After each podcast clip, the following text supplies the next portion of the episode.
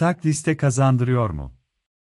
Yazan Sezin Öney AK Parti ve MHP'nin ortak imzasıyla TBMM'ye sunduğu seçim kanunu değişikliği teklifi, büyük partilerin kendi içinde ortak liste oluşturmasına yönelik tartışmaları da beraberinde getirdi. AK Parti PAN'in oluşturduğu Cumhur İttifakı'nın ortak aday göstereceği yeni bir model, Saadet Deva Verecek partilerinin ittifaklaşması gibi seçenekler de konuşuluyor.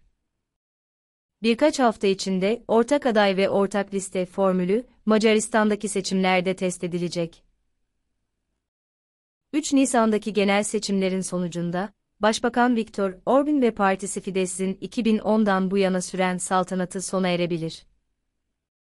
Ve Macaristan'da iktidarı değiştirebilecek formül, Orban'a olan desteğin düşmesi değil, muhalefetin birleşebilmesi.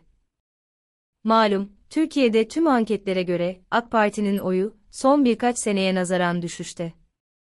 İktidar partisi şimdilerde de ufak artışlarla %30 civarında bir oya demir atmış durumda. Macaristan'da ise son yıllarda Fidesz'in oy oranının düşmesi söz konusu olmadığı hala yaklaşık %50'lik bir çoğunlukları söz konusu. Mart ortası itibariyle ulusal çapta gerçekleşen kamuoyu araştırmalarının ortalamasına göre, Fidesz'in oy oranı yaklaşık %50 civarında. Altı Muhalefet Partisi'nin ittifakı, yani Demokratik Koalisyon, Dakika, Yeşiller Partisi, LMP, Momentum Hareketi, Macaristan Sosyalist Partisi, MSZP, Macaristan için Diyalog, PM ve Vobbika daha iyi bir Macaristan hareketinin ortalaması ise %45'e yakın. Yasa zoruyla ittifakı zamklamak. Macaristan ve Türkiye, sosyolojik, tarihsel ve ekonomik olarak çok farklı ülkeler olsalar da, siyaseten son dönemlerde kesişen çok yöne sahipler, benzeşen durumlarla karşı karşıyalar. Obler-Doğan benzetme ve karşılaştırmaları bir yana, bazı yasal değişiklikler her iki ülkede de benzer sonuçlar doğurdu. Tıpkı Türkiye'de olduğu gibi Macaristan'da da iktidarın, nasılsa muhalefet asla birleşemez, ön yargısıyla gerçekleştirdiği seçim yasası değişiklikleri aksine ittifakları doğuran ve daha da birleştiren temel sebep oldu. 2020'de Fidesz'in Macaristan'ın seçim kanununda yaptığı değişiklik, muhalefet partilerinin ancak ve ancak ortak liste ve ortak adayda birleşerek, tek bir partiymişçesine hareket etmeleri halinde iktidar şansına sahip olmalarına yol açıyordu.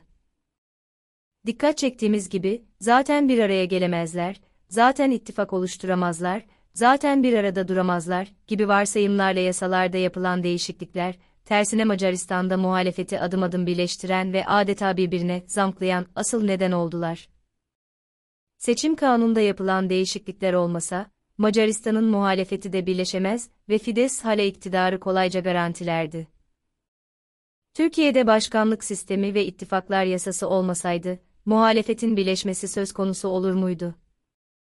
Bu arada Türkiye'de AK Parti MHP ortaklığı gibi aslında da, Macaristan'da da iktidar partisi Fidesz'in Hristiyan Demokrat KDNP ile işbirliği söz konusu. Fidesz de iktidarı milliyetçi muhafazakar bir ortaklıkla yakalayabiliyor. Muhafazakar ortak aday Macaristan'da yaklaşan seçimlerin ortaklıkla ile ilgili göstereceği iki önemli nokta var. Birincisi, çok farklı köken, ideoloji ve duruşlara sahip partilerin ortak listesi, genel seçimlerde iktidara çivisini çakmış partilerin yerini alabilir mi? Macaristan'ın Egisak Ben Magyarország Macaristan için bir arada, ittifakı, bir sosyal demokrat, MSZP, bir sosyalist liberal dakika, bir muhafazakar sağ, Vobbik, bir yeşil liberal LMP, bir yeşil, PM ve bir de liberal Momentum tarafından kuruldu. Üç ayrı liberal parti de ittifakın destekçisi. Merkez Macaristan Liberal Partisi, MLP, Muhafazakar Yeni Dünya Halkının Partisi ile Yeni Başlangıç Partileri de, muhalefet ittifakı ile bir arada duruyor. İronik biçimde Macaristan için bir arada ittifakının liderliğine ve Orban'ın yerine, başbakanlığa en güçlü aday gösterilen iki isim de parti değil, partileşmemiş hareketlerin başındaydı.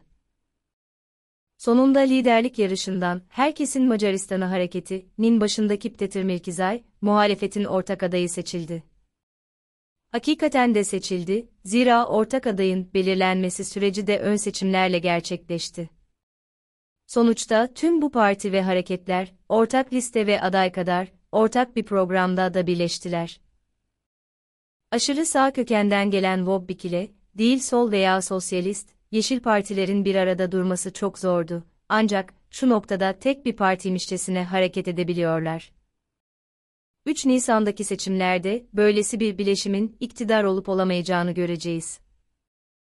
İkinci olarak da Petermirki ortak lider olarak ön plana çıkmasının başlıca sebebi, muhafazakar seçmene de hitap edebilecek ve Fides destekçilerinden de oy alabilecek bir isim sayılmasıydı. Bakalım, muhafazakar iktidara karşı, muhafazakar ortak aday formülü başarılı oluyor mu? Birkizay, 2018'de Fides'in kalesi varsayılan Taşra, kenti Hedezsreli'de muhalefetin ortak adayı olarak belediye başkanı seçilmişti. Üstelik de Wobbik'tan yeşil çizgideki partilere tüm muhalefeti kampanyasında ortaklaştırmayı başarmıştı. Bir iki ülkenin çoğunluğunu oluşturan kırsal kesimdeki milliyetçi ve muhafazakar kesimlere daha çok hitap ettiğini düşünenler arasında Budapeşte'nin yeni büyükşehir belediye başkanı Gergeli Karksoni de vardı. Karksoni, ön seçimlerde çok yüksek şansı olduğu halde, Mirkiza'yı destekleyerek yarıştan çekildi.